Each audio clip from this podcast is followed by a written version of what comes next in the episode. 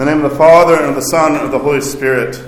Amen. I thought we'd go ahead and start preaching so I could clear my voice a little bit more, too, instead of waiting for the end.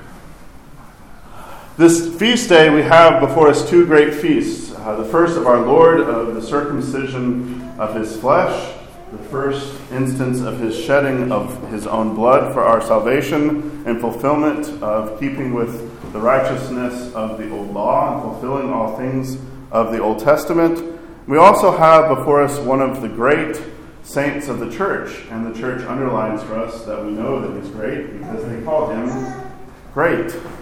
There's not that many saints that get the name the great. So if you come across a saint who has a title attached to him, the church is usually saying you should really pay attention to this particular attribute. Basil is one of the he's one of the names that always is mentioned, especially because, uh, as we will in just a few moments with his anaphora, uh, celebrate him liturgically because of his own offering to the church in that way. But he is one of the great hierarchs of the early church. He was a great defender of Nicene orthodoxy. He was a great defender of the full divinity of the Holy Spirit uh, at a time when that was being debated as to whether or not the Holy Spirit was a creature or uh, divinity. And we have that he was a great philanthropist. He was a founder of what they would basically, we would understand as hospitals today. There was not uh, an understanding of the, the late Roman Empire, the Roman Empire, that it would be a good idea to take care of the sick and the suffering.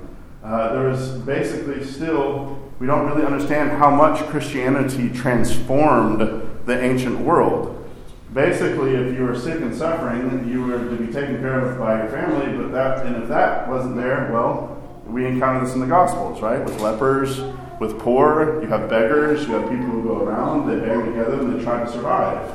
There wasn't, the state was not interested necessarily in convalescence homes or any of these kind of things. It's basically if you're a fit young man or woman, then you are to fulfill your role in society, and if you're not, well, sorry.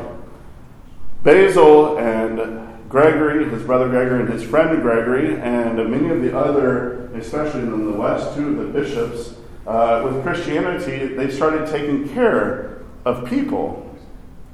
They actually gave dignity to people, to the poor and to the suffering to those that the society at the time uh, did not look upon as worth very much. But for Basil and his understanding of the gospel, and as what we've been taught in the gospel, every soul has value. For every person has infinite value, having been made in the image of God. And I would like us just to spend a minute or two thinking about or following along his basic um, words to us from his homily uh, Be attentive to yourself. This you can find in this great. If you want to read a lot of Basil, there's actually a lot of Basil available in good English, not just Victorian English where you have to scratch your head uh, every few moments as you're reading along. But with Basil in the contemporary English, well, not contemporary contemporary, you will not find slang uh, in Basil. Uh, but you will find in this homily, be attentive to yourself, this reflection, especially upon what it means to be a human being.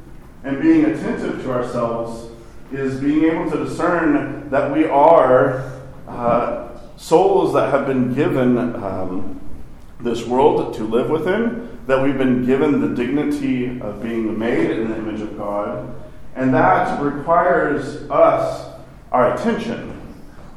To be attentive to ourselves for Basil, in the very beginning of this homily, he talks extensively about how it is uh, that we sin. And that usually the ways that we sin is because of our intention, right? We desire something and we tend to do it, and therefore we kind of have a little scheme or schematic. and if we don't have a scheme, we had a scheme a long time ago, and it's just become second nature for us to just go down that path. And his word of encouragement and be attentive to yourself that he draws from Deuteronomy from the book of Moses says, Be attentive to yourself, lest an unlawful word come to be hidden in your heart. One of the great gravity of being made in the image of God and all of that infinite worth is that we trade that infinite worth for words to be hidden in our heart, unlawful words that sow death. And so Basil, in looking upon this passage, he says, and then we need to be attentive to ourselves. The way that the later fathers will talk about this is vigilance of our souls. That we take account of where what is in our heart, what our heart desires, and what we are moving towards. He encourages us in this vigilance uh, as many of the later fathers do, to be as awake and aware of the way that we live. He talks about the way when we get up, when we walk, when we talk, when we engage with others, and all the ways in which we live our life. Most of the time, we can be on autopilot.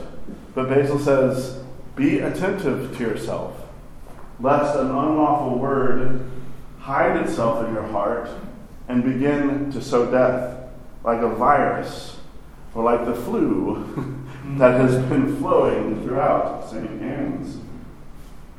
Be attentive to yourself, especially Basil goes on to encourage us, and by discerning what exactly the flesh is and what the spirit is.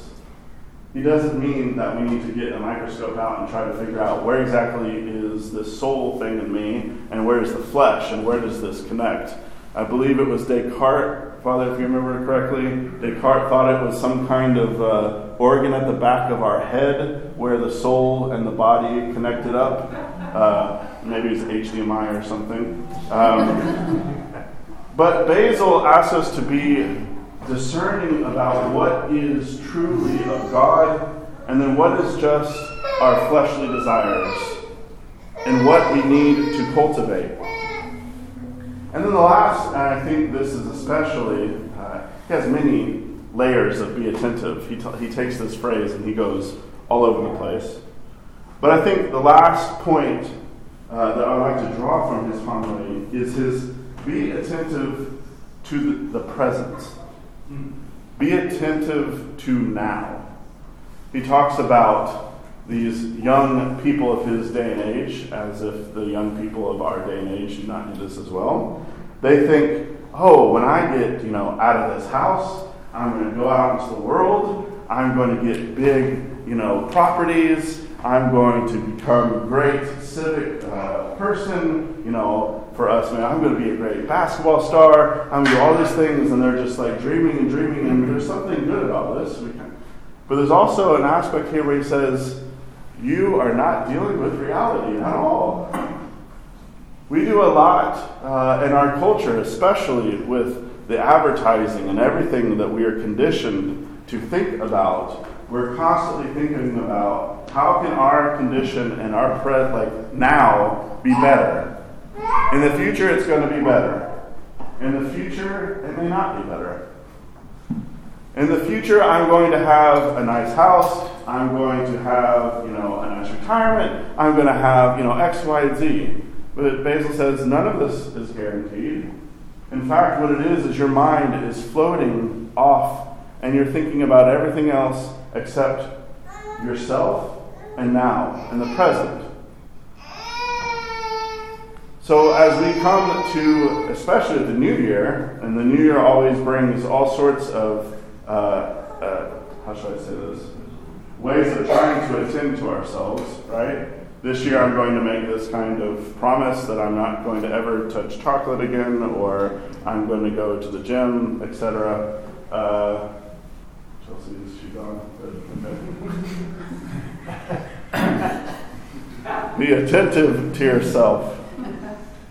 This, what Basil encourages us is not just to you know forget about after January whatever it is these promises that we've made, but these promises, and there's good things that we can work on and work towards.